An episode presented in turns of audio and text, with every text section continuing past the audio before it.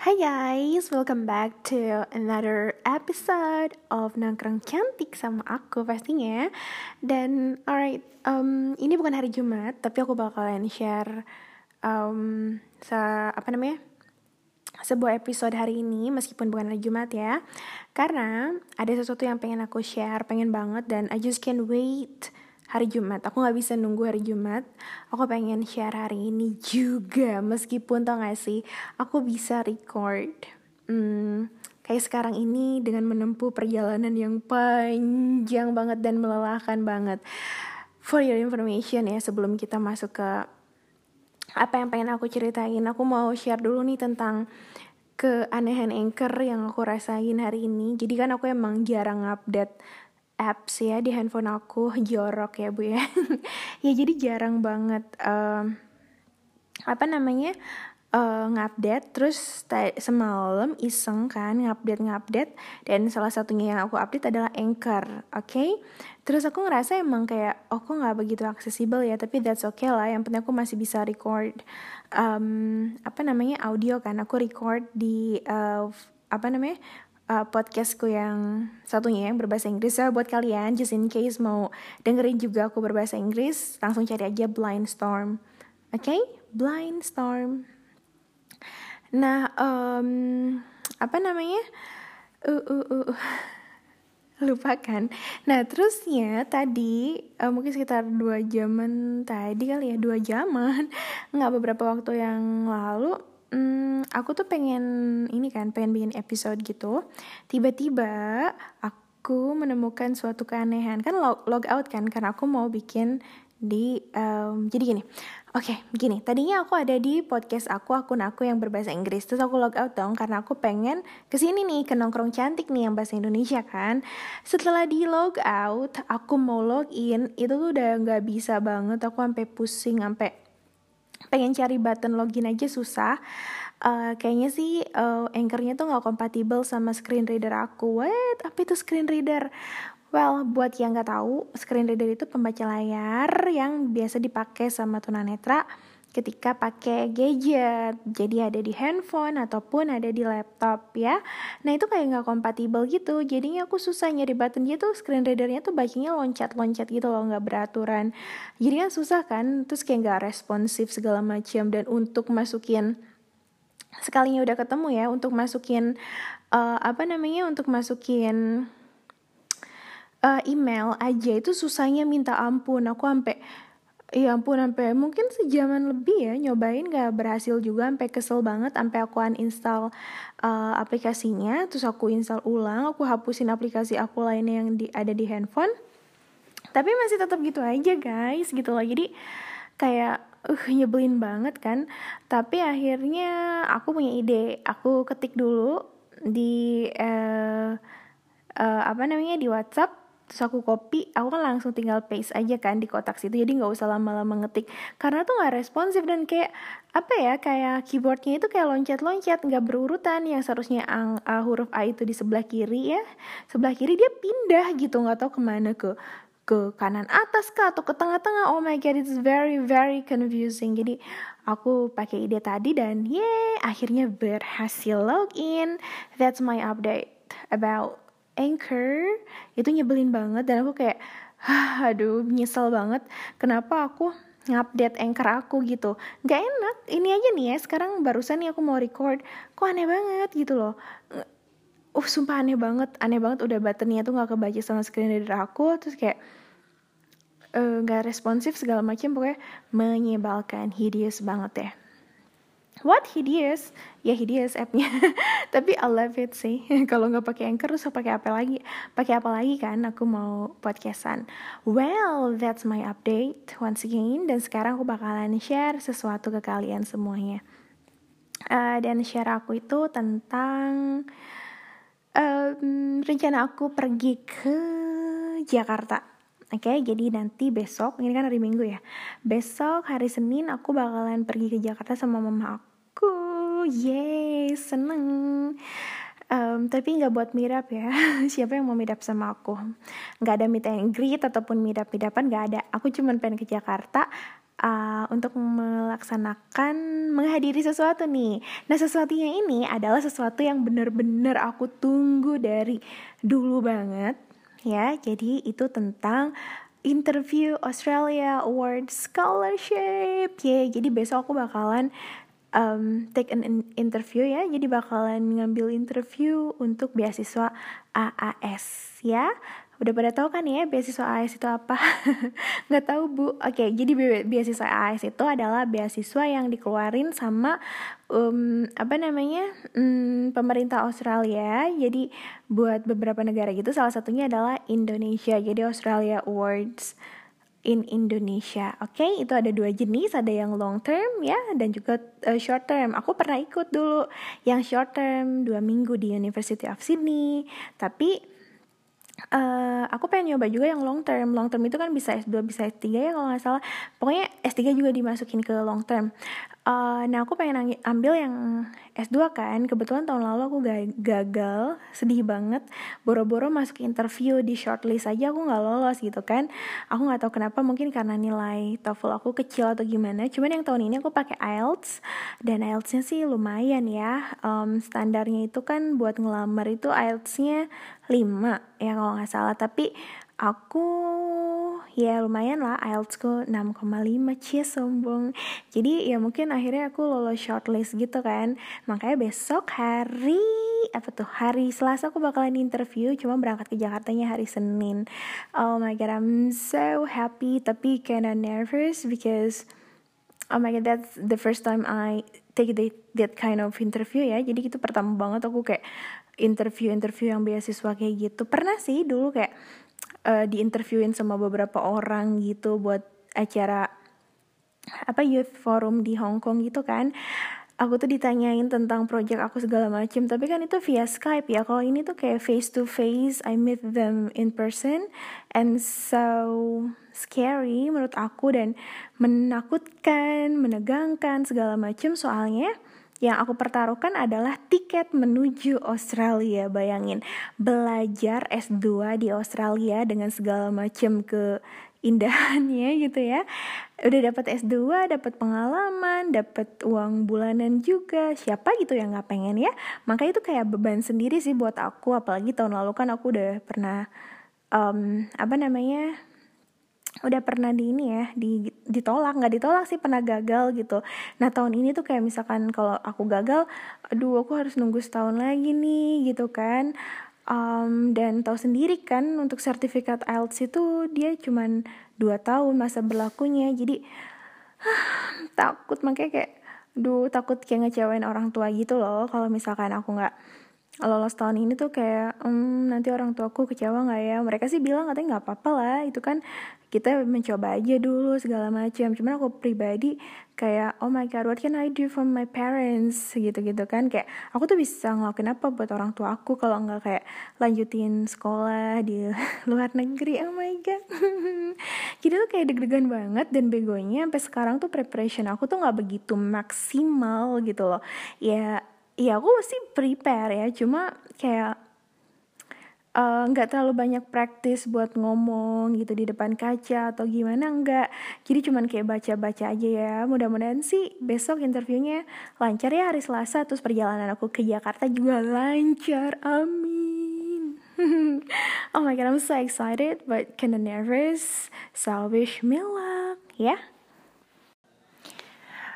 Um, nah kalau apa namanya pengumumannya sendiri untuk shortlist ini aku dapat sebelum lebaran. Jadi kayak tanggal kalau nggak salah tanggal berapa ya? Tanggal 13 Juli kalau nggak salah ya 13 Juli itu aku dapat email. Aku tuh bener-bener kayak nggak mikirin banget untuk pengumuman Australia World Scholarshipnya pengumuman beasiswanya.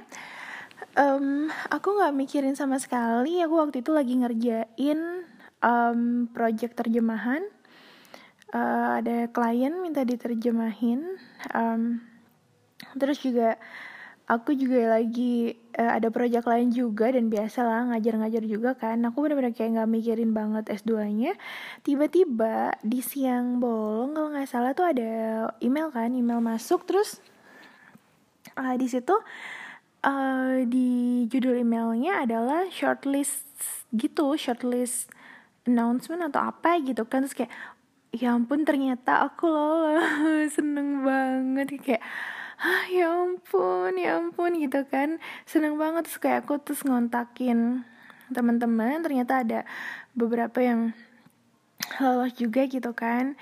Ya gitu deh jadi 13 Juli um, nope nope nope bukan 13 Juli ya kalau 13 Juli kemarin kali uh, 13 Juni. Jadi sebelum lebaran. 13 Juni aduh Eka malum ya udah tua. Hah. ngomong kayak gini aja udah capek nih aja uh, sambil tiduran pak. Udah tua nih aku nih. Udah tua makin tua badan makin gendut kan nah gitu jadi uh, sebulanan yang lalu tuh aku dapat pengumumannya terus dari situ mulai seneng seneng banget tuh kayak punya harapan baru gitu kan punya harapan ya Hmm, kebayangkan dulu tahun 2017 aku juga apply dan boro-boro dapat email shortlist gitu, dapatnya pengumuman gagal. Jadi nggak pernah ngerasain gimana interviewnya Australia Award Scholarship nggak pernah gitu loh. Nah baru yang tahun ini ya thank God aku dikasih kesempatan buat nyicipin interviewnya Ais tuh kayak gimana sih? Lumayan kan ya buat bahan tulisan juga gitu. Buat cari duit juga tetap selain itu juga uh, momen interview ini sih sekalian jadi momen buat aku buat pulang kampung kan. Jadi mau ketemu grandma gitu ketemu saudara-saudara ketemu adik. Jadi seneng sih uh, seneng banget gitu walaupun nanti ya aku sih berharapnya lolos ya. Sekali lagi wish me luck. Doain aku banget sumpah. Aku tuh kayak nganggap ini tuh bukan buat aku. Beneran bukan buat aku. Aku nganggap bahwa um, semua yang aku lakuin itu buat orang tua aku khususnya mama aku. Jadi for your information mama mama aku kan jualan ya untuk apa ya for living itu dia jualan gitu. Dan kayak aku tuh kasihan aja sama dia gitu. Setiap hari harus bangun pagi segala macem. Ya bapakku juga kerja kan gitu. Maksudnya aku bisa ngelakuin apa buat mereka? Um, ya aku pengen aja ngasih sesuatu yang bikin mereka tuh bahagia banget gitu. Kayak udahlah ya kayak biar mama nggak usah kerja lagi gitu loh. Tahu sendiri kan maksudnya aku um, ya to be honest lah gitu. Tunanetra tuh emang susah cari kerjaan. Aku earning money aku making money so far. Uh, tapi kan ya nggak seberapa ya duit aku gitu ya. Lumayan aja tapi kan nggak bisa yang buat uh, ngasih yang banyak buat bantuin bayar sekolah. Ada kan gak gitu juga. Jadi uh, hanya cukup cukup buat bantu-bantu mama dikit-dikit aja gitu loh. Jadi aduh gimana ya. Jadi aku tuh suka berdoa cie berdoa. Uh, semoga um, kalaupun aku dikasih kesempatan buat dapetin beasiswa AS ini aku berdoa sama Tuhan kayak ya Tuhan ini buat orang tua aku please. Mungkin aku banyak dosa aku banyak salah tapi aku pengen um, apa namanya beasiswa ini tuh anggaplah Tuhan kasih buat kedua orang tua aku tapi lewat aku gitu-gitu loh guys. Jadi bener-bener ini banget lah kayak apa ya benar-benar harapan besar banget untuk lolos. Cuma balik lagi aku juga lihat lah siapa aku. Aku mah apa atau cuma seling aduh kok nyanyi sih? Ya maksudnya aku mah apa tuh gitu kan dibandingin anak-anak lain apalagi temen aku sendiri. Terus juga um, apa? Uh, ya mereka juga keren-keren dan um, kalau dikomperin sama aku sih aku nggak ada apa-apanya. Jadi di situ kayak duh kayaknya aku aku kayak pesimis ya. Bisa nggak ya aku ngalahin mereka? Dan juga tau gak sih kayak katanya yang daftar tuh sekitaran lima ribu apa enam ribu orang gitu. Dan yang masuk shortlist itu cuma 600 orang Oke, jadi aku masuk ke dalam 600 orang itu dan besok di interview itu yang nantinya akan lolos mendapatkan tiket buat kuliah S2 di Australia itu cuma 300. Jadi dari 600 ini bakalan disusutkan lagi menjadi 300 dan aku tuh nggak tahu aku masuk kayak aku masuk 300 yang uh, lolos atau yang 300 yang gagal gitu loh. Jadi kayak hmm, takut banget nih kayak gambling kan. Tapi ya tetap aku berdoa dan sangat-sangat berharap gitu loh. Kalau misalkan tahun depan tuh kayaknya aduh kompetitornya makin banyak gitu. Dan satu hal lagi yang paling aku takutin adalah aku takut banget sertifikat IELTS aku tuh udah nggak berlaku kan cuma dua kali. Jadi kalaupun ini gagal sih tahun depan aku masih punya kesempatan satu kali lagi kan. Cuma um, apa ya kalau tahun depan juga ternyata udah nggak berhasil lagi alias gagal lagi aku bingung tahun depannya lagi bisa daftar lagi nggak? Gitu loh soalnya tahu sendiri ya tes IELTS itu nggak murah gitu loh buat orang kayak aku yang sukanya manja-manja cantik gitu kan. Uh, IELTS itu nggak murah termasuk mahal. Dan selain dari biayanya yang cukup mahal juga itu aku itu kesulitan. Jadi bagi tunanetra ya tunanetra itu uh, kan perlu adanya uh, adjustment penyesuaian ketika melaksanakan tes IELTS. Kenapa? Karena emang apa tuh eh, kita nggak bisa gitu loh dengan sistem yang standarnya orang sighted orang awas tuh kita nggak bisa lah gitu loh. Contohnya untuk untuk listening. Listening tuh harus banyak penyesuaian juga gitu loh. Uh, reading juga. Oh my god itu kita perlu penyesuaian. Dan ketika kita minta penyesuaian dari pihak penyelenggara IELTS-nya itu harus minta ke Cambridge dulu dan itu tiga bulan sebelum waktunya. Dan gak semua penyelenggara IELTS itu mau ngasih adjustment kayak gitu. Jadi udah mahal, belum tentu semuanya juga ngasih adjustment. Kalaupun mau ya harus ke Bali atau nggak ke Jakarta ya karena yang ngasih adjustment itu kebanyakan tuh di ILF ya Indonesia Australia Language Foundation apalagi di ILF Bali dulu aku udah pernah kan udah pernah share juga di podcast aku ikut ELTA program di Bali.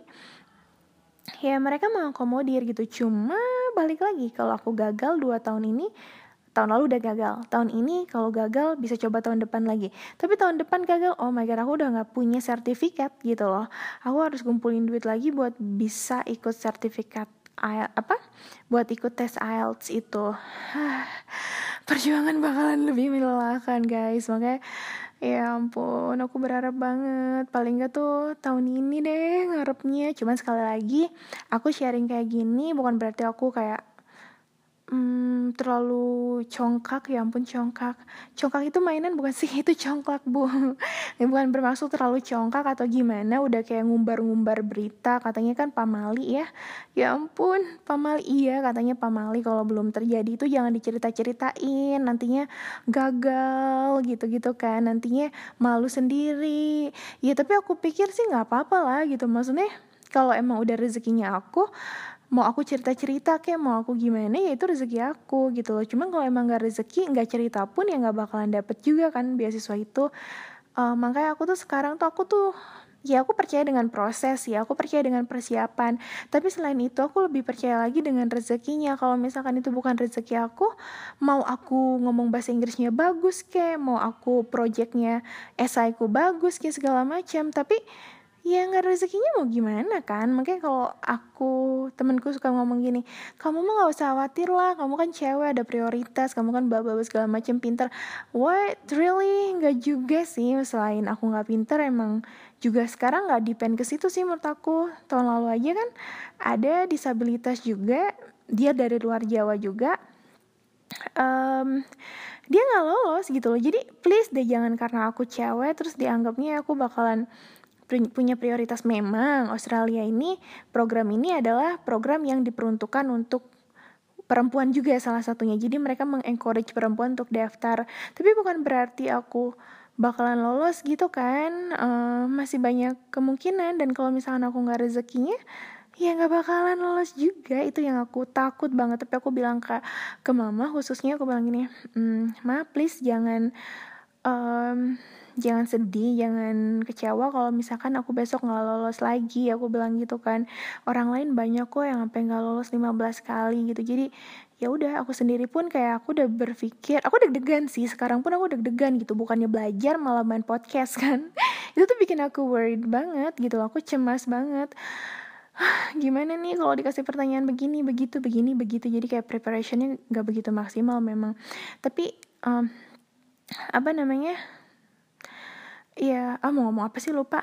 Ya pokoknya um, aku udah punya uh, keteguhan hati bahwa ya udah kalaupun aku nggak lolos aku bakalan lanjutin interest aku passion aku um, podcasting dan lain sebagainya nulis. Ya mungkin belum rezekinya gitu sih Oke deh, um, ceritanya mungkin sampai situ sampai situ dulu aja kali ya. Soalnya ini udah malam dan aku belum siapin baju, belum packing buat besok. Um, belum siap-siap deh pokoknya persiapan juga untuk um, baca-baca lagi saya juga belum. Uh, uh, uh, um, jadi kayaknya sampai di sini aja. Anyway, jangan lupa cek my English podcast Blind Storm B L I N D spasi S T O R M atau cek YouTube channel aku. di situ ada aku cerita tentang disability issue juga. Ya cari aja Eka Pratiwi Taufanti, oke? Okay? Alright, um, okay deh guys, thanks a lot for listening to this episode, and don't forget to subscribe my channel, my episode, uh, sorry, my podcast and stuff like that. Okay, bye bye.